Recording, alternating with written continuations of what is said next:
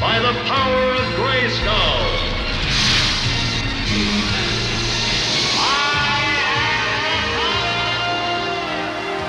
When He-Man says, I have the power, it's saying to the kids, you don't have to do what you're told anymore. You can be your own person. I got my first Masters toys on my fourth birthday. It was just love at first sight. And suddenly, He Man became, you know, this billion dollar empire. Hello and welcome to the Matt's Movie Reviews podcast. I'm your host Matthew Perkovich and this is episode number 240. Available now on streaming and DVD is The Power of Grayskull, an informative and illuminating documentary that traces the Masters of the Universe franchise from toy line to a multi-brand pop culture phenom, featuring interviews with the many creative minds behind the toy line and cartoon to the likes of Dolph Lundgren and Frank Langella. The Power of Grayskull is the ultimate resource for all things He-Man, and I'm happy to say joining me today is the film's directors Robert McCallum and Randall Lobb, who will be with us shortly. Robert, I thank you very much for joining me on the Matt's Movie Reviews podcast. Thanks for having me. This is exciting. I love talking to Australian outfits, uh, probably more than anywhere else in the world. They seem to get the type of movies we like to make. And uh, we love the movies that you do make. I, we were talking off air just now about how, as soon as I saw the press release for this film, I knew I had to jump on it, watch it, and talk to you guys. I'm so happy they took time out to, to talk to me today. I guess my first question is that uh, so you and Randall uh, Randall Lobb are doing this um, film together. He had that Teenage Mutant Ninja Turtles documentary from a couple of years ago. You yourself came off the Nintendo um, Quest um, series, um, which was very popular as well. How did you two guys get together, um, and why was it this subject, this project, the one that you both wanted to collaborate on and put out there to the masses? Well, Turtle Power came out a year before Nintendo Quest. So just as I was wrapping up stuff on my end with that project, Turtle Power came out, and I and I just realized out of nowhere that it was by a group of filmmakers that live not too far from my hometown in Canada.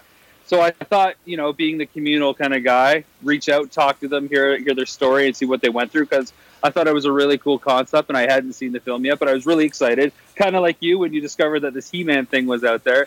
And so after a quick chat with Isaac, who's one of our producers on Power of Grayskull as well, uh, it just seemed like there was a lot, it, a lot of synergy. We we believe the same kind of things. You know, we both like to make movies that celebrate stuff. And he said Mark and Randall were, were of the same ilk. And even in that first conversation, we only talked for an hour. I said, you know what, we need to do a He-Man documentary, just like your Turtle Power one. I'm a huge He-Man fan, just like you are a huge Turtle fan. Let's do the He-Man kind of version of this. And he come and hum, he hummed and hawed a bit and you know, the call ended and, and, time went on.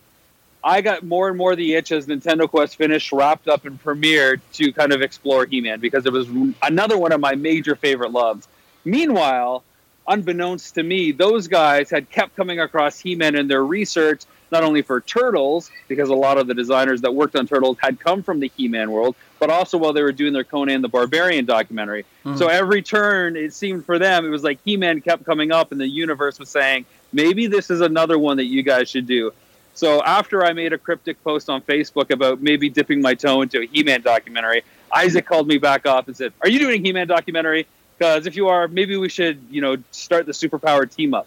And a couple calls later, we decided that's exactly what we were going to do.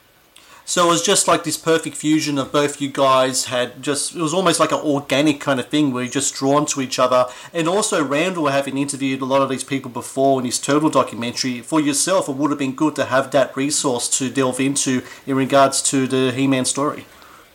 Yeah, I mean, those guys really bring uh, their deep dive uh, look at stuff. It almost comes from an academic point of view, really dissecting, you know, what makes the brand work and who are the key players in it. And they also have you know this this great habit I would say of churning out really high end material, which is a little bit different than some of the run and gun stuff that I'd been doing because Nintendo Quest was really on the fly. You know, it was a 30 day story in and out of toy stores and game stores non-stop all the time. So we didn't get the time to, to really do the setup and pretty shots. But I came with all the fandom for He-Man. So if they could harness my fandom and my passion for everything that made the brand great for 30 years, and I could work with their uh, knowledge of how to kind of approach it from an intellectual kind of academic point of view with their high end take on stuff, it seemed like it could only be a great meld of, of the two worlds. I distinctly remember the first time I came across anything regards to He-Man. I must have been five years old. Uh, this was like 86. I was in my backyard and digging, you know, playing in the dirt as kids do, and I unearthed a He-Man toy. It was beaten up, it had arms missing and such, but it was very distinct. And I was like, oh my god, what's this?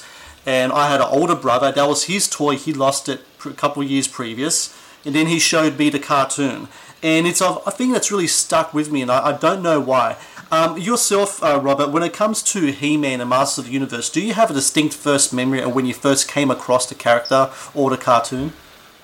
Probably not a distinct memory because I was, you know, only three, four, five years old max. I was probably around four years old when it first started kind of being a part of my routine. I remember distinctly watching it in my grandparents' basement, desperately waiting for Dukes of Hazzard to finish so that He-Man could come on. Hmm. And I just, I just loved the voices of all the different characters and the colorful world of the filmation cartoon. And of course, I had all the figures, so I'd usually be playing with Castle Grayskull that was always up on my bricked fireplace mantle in my grandparents' place and having my own battles. And then everything stopped when the show came on. And then I go back to playing my own stories and whatnot. Uh, and I really remember the episode, I, I believe it was uh, Prince Adam No More, where Adam can't change into He Man. And he's, he's kind of with his father, King Randor, and they're trying to figure it out together to get out of Beastman's clutches. And it's kind of about that bond back and forth. And by the end of the episode, King Randor, actually for the first time in like the whole series, it seems, looks favorably upon his son. Uh, that they were able to get through together because, of course, Adam, you know, portrays himself as a slacker as to not draw attention to possibly be He-Man. So that that episode and that feeling always stands out to me. I always found it funny that he portrays himself in that way, but he's still very much has the same physique that of uh, Yeah. before he turns into He-Man. And I think that's one of the first kind of things that really grabbed my attention in regards to that toy and watching that cartoon is the physique of the characters. Like He-Man is swole, he's huge, he's a, a big kind of build kind of guy, which is different to everything else at that time. Um, something Yeah. I wanted to ask you about, and, and I'll ask Randall about later as well, is that, and it wasn't really touched on in documentaries, how much do you think the Pumping Iron generation, I mean, that documentary came out a couple years before He Man was even uh, like a toy line. How much do you think that kind of thing, that underground uh, physique bodybuilding, mass bodybuilding kind of uh, phenom that was happening? Um, affected the way that the um, creators created um, and made He-Man, especially in regards to his look. I think it was probably a really big influence. And I mean, look at all the stuff that comes out in the 80s, right? It is all about that male macho bravado, muscles and guns and explosions and testosterone everywhere. I mean, I think there's even interviews in the documentary where they talk about, you know, the the He-Man, what happened to the He-Man of the world where they could go in and just do whatever they want. They had the muscles to do it. I mean, that's you look at the character like you say in the figure. I mean, he's just such a meaty figure and that scale is almost never seen before it hits the it hits the toy line and shelves with Masters of the Universe. It, it's I think very much a part of it. I think when Filmation came in, they started to tweak it a bit so that it was a little bit more acceptable, a little bit more aimed at kids, adding the wisdom and the kindness and the restraint of using the power instead of just being able to beat people up. So I think the muscles are, are clearly a big part of the, the evolution and the origins of it. And then where it goes after, I think, is to tam- like you know hamper it down a bit so it's not so in your face. But again, a name like He-Man, it's got to be a little bit tied to that. And joining us now on the in the conversation is co-director Randall Lobb. Um, Randall, you had the Teenage Mutant Ninja Turtles documentary uh, beforehand. Uh, Robert was talking to me about how he had just finished his Nintendo Quest doc, uh, documentary series as well, and then both of you guys come together. Interestingly, though, the He-Man thing was more kind of like coming from Robert saying you were working on the Conan the Barbarian uh, documentary, which is something that will be coming out later as well how was it that at that point you said, you know what, there's uh, emerging uh, interests here? Um, because a lot of the people worked on Ninja Turtles, worked on the He-Man stuff as well. You had resources, you had access to people. How did it come about that, yeah, I'm going to um, work with this bloke who just did the Nintendo stuff and we're going to work together here?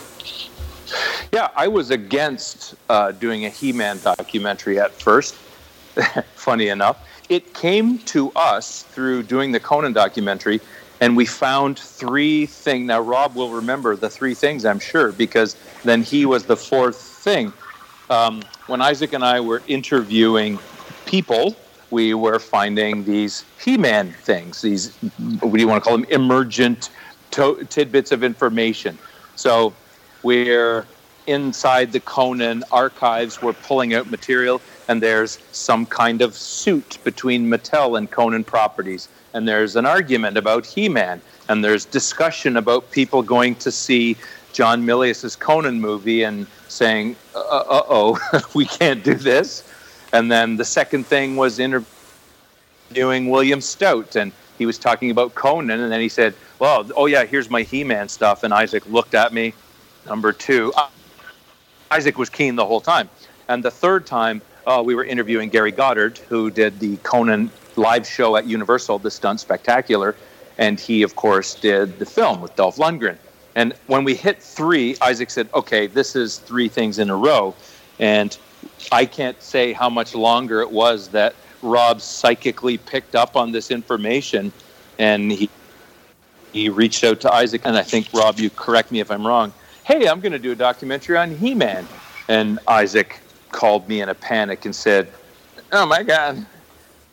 Yeah, well, it was similar. I'd reached out because I just discovered Turtle Power, and I pitched Isaac without knowing him for more than a half hour that we should do a He-Man version like Turtle Power. And then about a year later, I had posted something about possibly dipping my toe into a He-Man documentary, and then he called you panicking. Okay, there you go. Um, a question that Robert and I were just about to touch on, Randall, was that I was making the um, uh, suggestion that our generation, or at least my generation, born early 80s, grew up, grown up in the 80s, were the kind of like the first generation to ride the first pop culture wave. And I think as a result of that, we are more attached to things, toys, games, comics, for example, than maybe generations prior to that. Um, do you think that is a correct, uh, uh, um, a correct assessment on my end? And because of that, we are more open to documentaries like this that touch on those things because these are things that very much mass media of that kind of uh, scale. Um, the cartoons, the toys, and then later movies as well, um, is something that evolved as we as children evolved as well.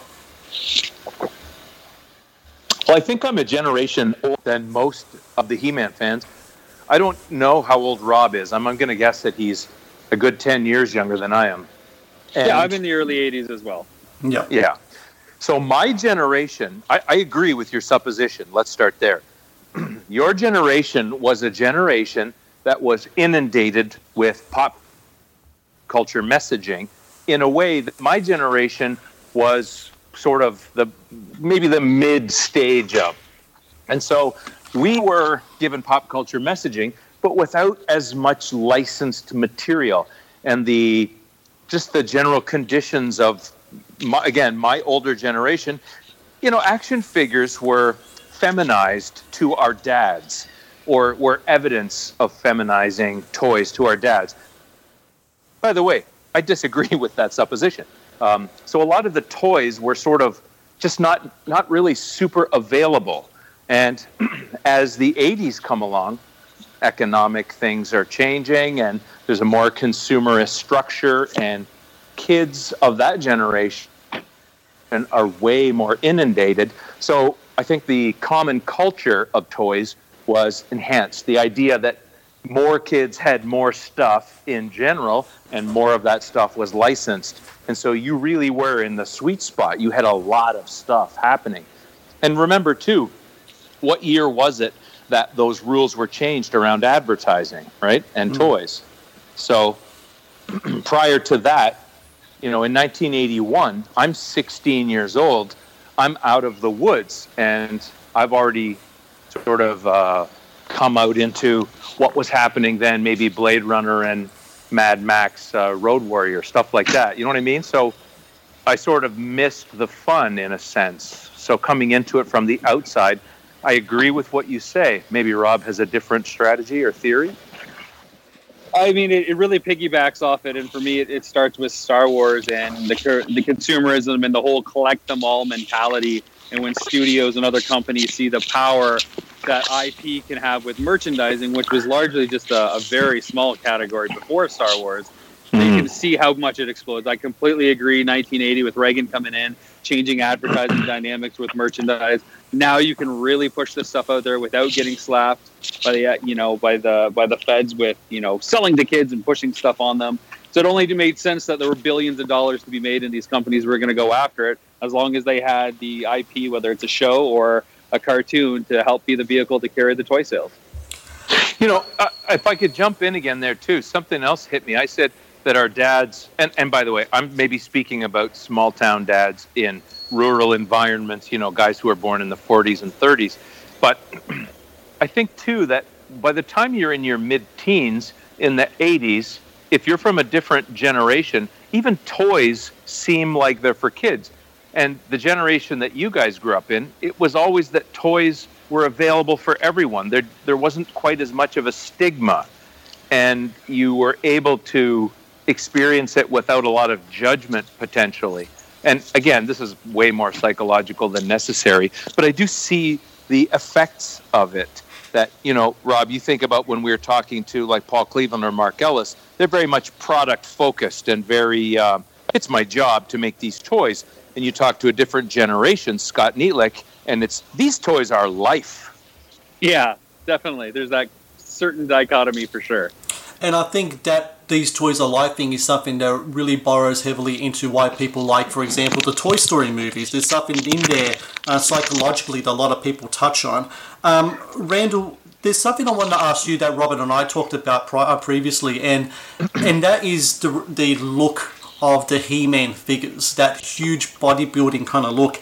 And I asked Robert this question: How much do you think the pumping iron generation, um, that the likes of Arnold Schwarzenegger really ushered Wow. in, um, kind of had an effect on the look of that? I mean, you're working on the Conan documentary as well. Um, you have those comics, but there was this underground kind of phase. People going in the gym. Physique was a big thing at the time. Stallone was also coming into um, into acclaim at that time. It was the body generation more than any other time before that. Do you think that had any type of effect on the design of the of these um, toys?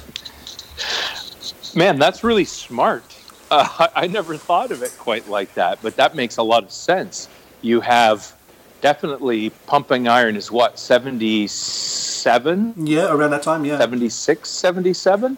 Yeah, that makes sense. And First Blood came out 81, 82. Yep. And you're right, that, that he really looked different than he did in Rocky. And, and you're right, there's, I guess, maybe without getting too dark here, steroids had maybe become more commonplace. And so there was a pop culture fetishism around muscles in a way. That's that's a really good. That's a smart observation. Geez, we should have put that in the doc. well, Uh-oh. I tried to say when he asked me earlier, Rand, that Mark Taylor very specifically said, you know, in the 60s and 70s, what happened to all the He-Men? What happened to that That's guy right. who could walk through the Mhm. door in the bar with the jacked muscles who could take care of any problem? And those Mhm. scenes are definitely in there. And you can see how the 80s is all about male bravado and machoism and testo- Yeah. testosterone. And, and the bigger, the better, and size does matter. And you see the difference. You look at Shane from the 50s, Alan Ladd is this tough guy for that generation, and he couldn't look less powerful than Arnold and Dolph and, you know, Yeah. Stallone. These guys are giants, comparably.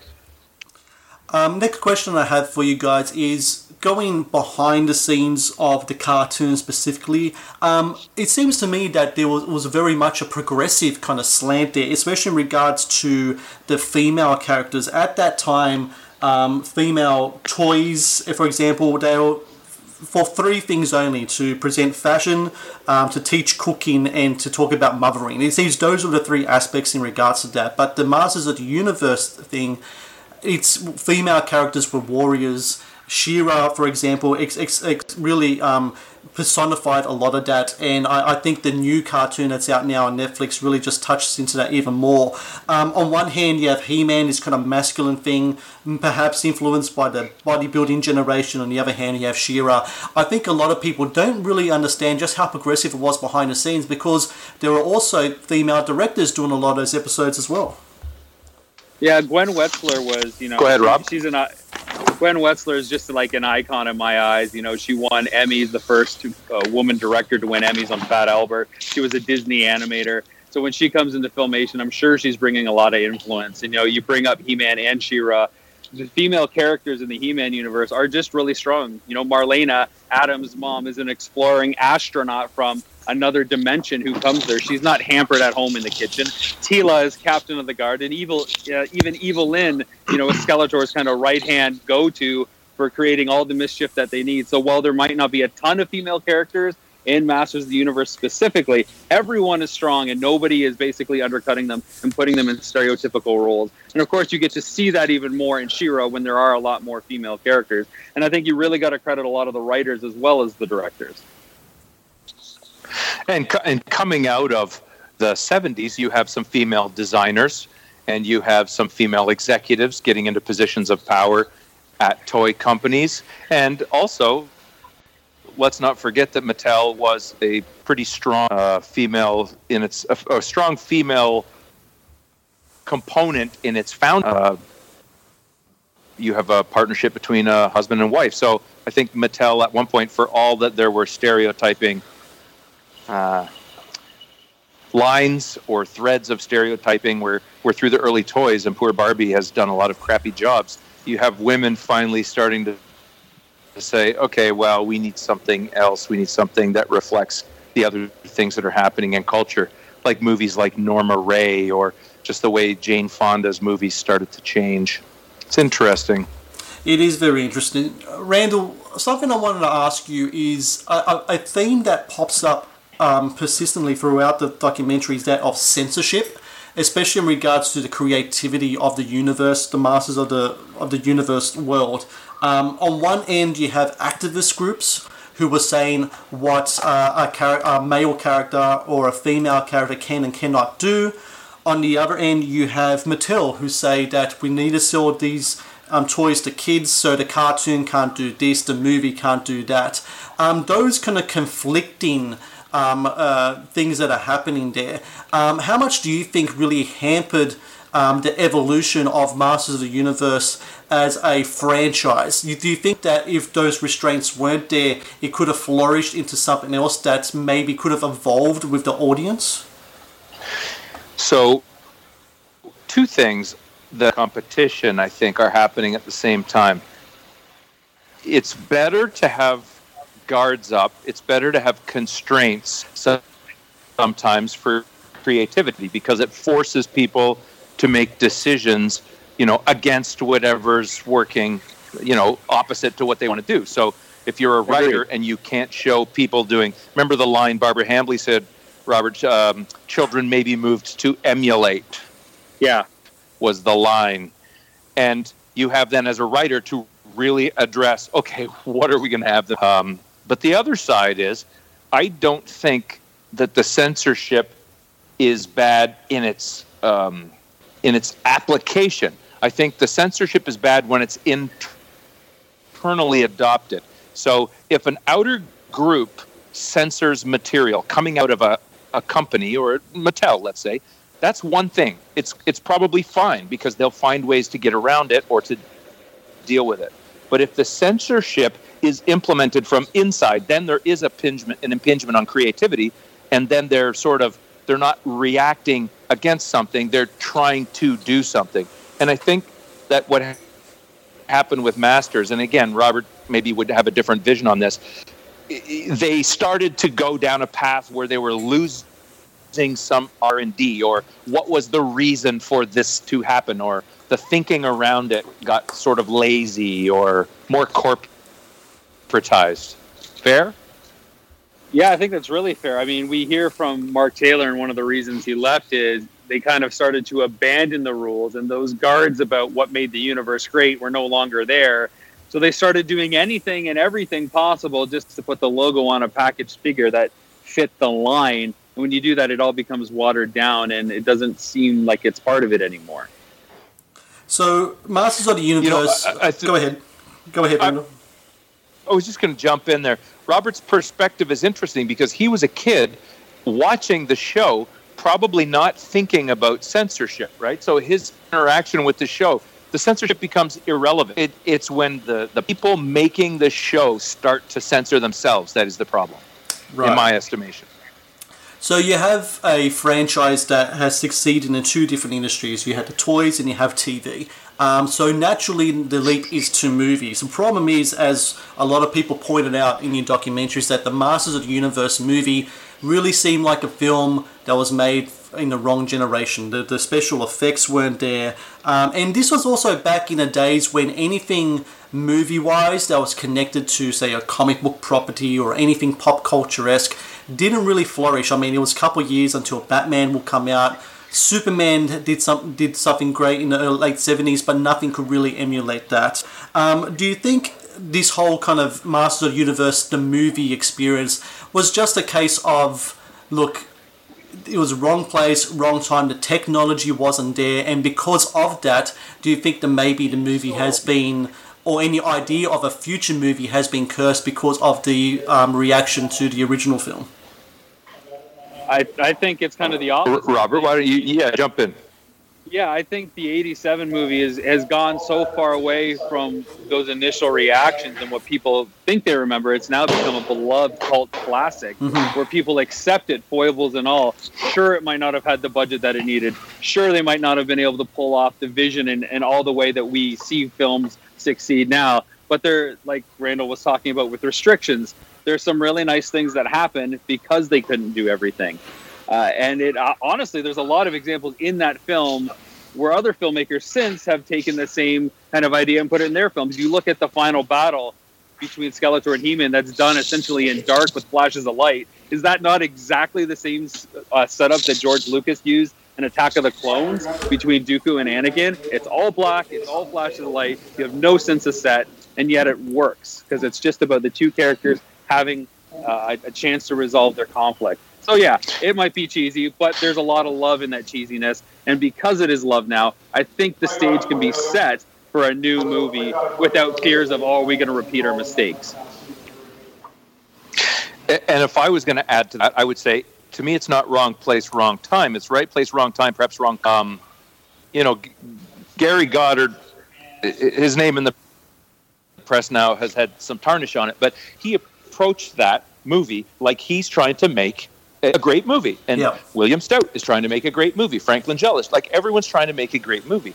But the auspices of the the business end of it, above the creatives, I think they looked at it in a way that was just sort of like that idea I was giving you about action figures and such when I was a kid. That the idea that uh, you know these things are just silly and goofy and they don't have resonance. You know, they're not real, so to speak. So this isn't a real movie. It's just a kids movie. To me, that seems like that was in play to some degree. And I think that anyone who saw that documentary on Cannon Films as well saw that it wasn't the best kind of environment to make movies in as well, um, and that very much happened on, on that. Um, when so both of you you delve into this world. Um, what was it, if there was a thing uh, or a few things that surprised you in regards to everything? And, and let me just put two of my own. Number one is Frank Langella talking about just how buff he was when he was making a Skeletor movie. That's number one. Um, and number two is all the great artwork, all the great uh, drafts and drawings that these creators showed showed us on screen. I really love watching the evolution of a character brought to life on screen and just the different drafts and stuff. I think it was just fantastic. What was it like to be in a room with these artists as they're bringing out their original drafts of these characters? And was there anything that surprised you guys in regards to the evolution of this franchise um, uh, when you were making a film about it? Do you want me to open up there, Rob? Yeah, go for it, Rand. So one thing that hits me was you can you can look at a, the end result of a movie and you can say, "Oh, it was cheesy." I can tell you right now, nothing that the people did in prep was cheesy. Yeah. When you have Moebius and Richard Corbin and William Stout and Ron Cobb uh, influencing William Stout, so like you have these really big names, people who are doing really excellent, really fine work, and you see William Stout's iterations, dude they are shocking. The amount of detail, the amount of thought, the amount of research and technique that he would put into play to create something that later someone is going to laugh at and say cheesy frame. That's the biggest shock for me. Yeah, I would have to kind of go along with the same degree that Randall's saying. I mean, I was really surprised because, again, I was a kid when this series came out. So to me, it's just these characters, and for people to kind of, you know, disrespect the movies and other things that are coming out because it didn't hit the mark for them. But to see the work that goes into it and where they were trying to go with the vision and just basically set it up at the exact possible right tone, like it was just mind like mind blowing. I think other than William Stout's uh, work on the film, the other stuff that I really liked was some of the stuff that uh, we discussed with Martin Arriola, who talks about all the Mm. different directions that He-Man was going to go uh, before it went on the new adventures. You know, they talked about He-Man in the military, He-Man, you know, in space, of course. You know, He-Man as kind of, you know, a baseball guy or whatever. Like they were really exploring a lot of those different directions for the brand to try to really revitalize it. And I had no idea that they were really that desperate to kind of figure out what He-Man could do instead of just sticking with the same theme. So that that was interesting for me. Final question for you both, and Randall, I'll ask you to answer it first. You are charged with relaunching Masters of the Universe for a new generation. Which avenue do you go down? Do you go down traditional road, a new animated film with a toy line, or do you continue pressing on with a movie adaptation, which for a long time now has really struggled to, to get off the ground? How did you know that I've been charged with this? I who's talking? I This- spilled the beans. It's the seek. uh, look, I'm a, not like some other people who are fans of these franchises. I love this line that Megan Megan Casey said a line to me when we are doing um, another Turtles thing. She worked at Nickelodeon. Now she's at Netflix. She's in charge of animation over there, uh, a type of animation. And she said everybody gets their own turtles and that's the power of the turtles is they can constantly reboot. And somebody some old fan is going to go yeah those aren't my, my turtles. But there's some kid who needs his or her own turtle. I'm a huge fan of revisionism. I like to see everybody's batman. I want to see everybody's he-man. If you told me that sony went in a crazy direction and they had a surprising actor and they were taking what they felt was the spirit and the intention and sort of the key markers of that franchise and implementing them in a new way. I'd say that's interesting to me. I like that because we always have the old iterations available to our use. We can go back and participate with them and get that nostalgic feeling. Give me something new. I think that's fun. What about yourself, Robert? Well, I mean, I completely agree with Randall. And when I try to talk about this with people, I say, you know, Randall loves the oddities, the strange things, the off- offshoot, that weird multiverse iteration that came out. And, you know, he kind of won me over looking at stuff like that. You know, if I if you were looking for a direct pitch for Masters of the Universe, I would say that it needs to go animated. I think it needs to go comedy. I think Teen Titans Go is a really good example where you can take these colorful characters, play up the fact that you know they are very cartoon like. You have a guy named He Man who can come in and, sh- and save the day at any point. I think it's the perfect kind of platform to, to really rejuvenate things. And again, everybody says Masters for it to succeed has to has to win over the kids, not the adults, because they've already got the adults. So hmm. why not try to get that new generation in? It's a very good point. rob i want to see that i want to see that show rob make that show Okay, I'm on it. I'll be the first to watch. Start this shit. The documentary is the documentary is Power of Grayskull: The Definitive History of He-Man and the Masters of the Universe. You can find information on their Facebook page, He-Man Documentary. There's also a website called He-Man.com. Um, I saw the film on Netflix. It's available here in Netflix Australia. I'm pretty sure it's available on Netflix other regions. There's also a DVD release coming out September 3rd. And uh, Randall, Rob, and I were talking um, before uh, beforehand about how we very much like getting that physical copy. So I think for a lot of people out there, uh, I think there's lots of interest in getting that physical copy. And um, I'm sure, uh, are you yourself in the same way? I know we're in the era of streaming, but having that physical thing in your hand, I'm sure that's that's pretty much the way to go, isn't it? listen, I know Robert's already said this to you, and I know he's in full agreement with this based on, you know, his model is what about the collectors? Let's look at collecting and in fact bake the collecting into the show like Nintendo Quest. It's it's in the the DNA of the the idea that behind what they're doing. If you don't show uh, or play to or address or deal with the fetishism of collectors, you're missing the people you need to incentivize because that's who acts as mavens online. That's how things get spread. Those are your best word of mouth people. I think, and I've had this argument with distributors. I think to to forget about that group of people is to lose your hardcore flag wavers. You need to have collectibles. Very, very well said. Uh, Randall, Lobb, uh, Robert McCallum, I thank you very much for taking time out to talk to me today. It's a terrific documentary. Um, and again, congratulations to you both. Thank you so much. Thanks for having us. And Rob, drive safely.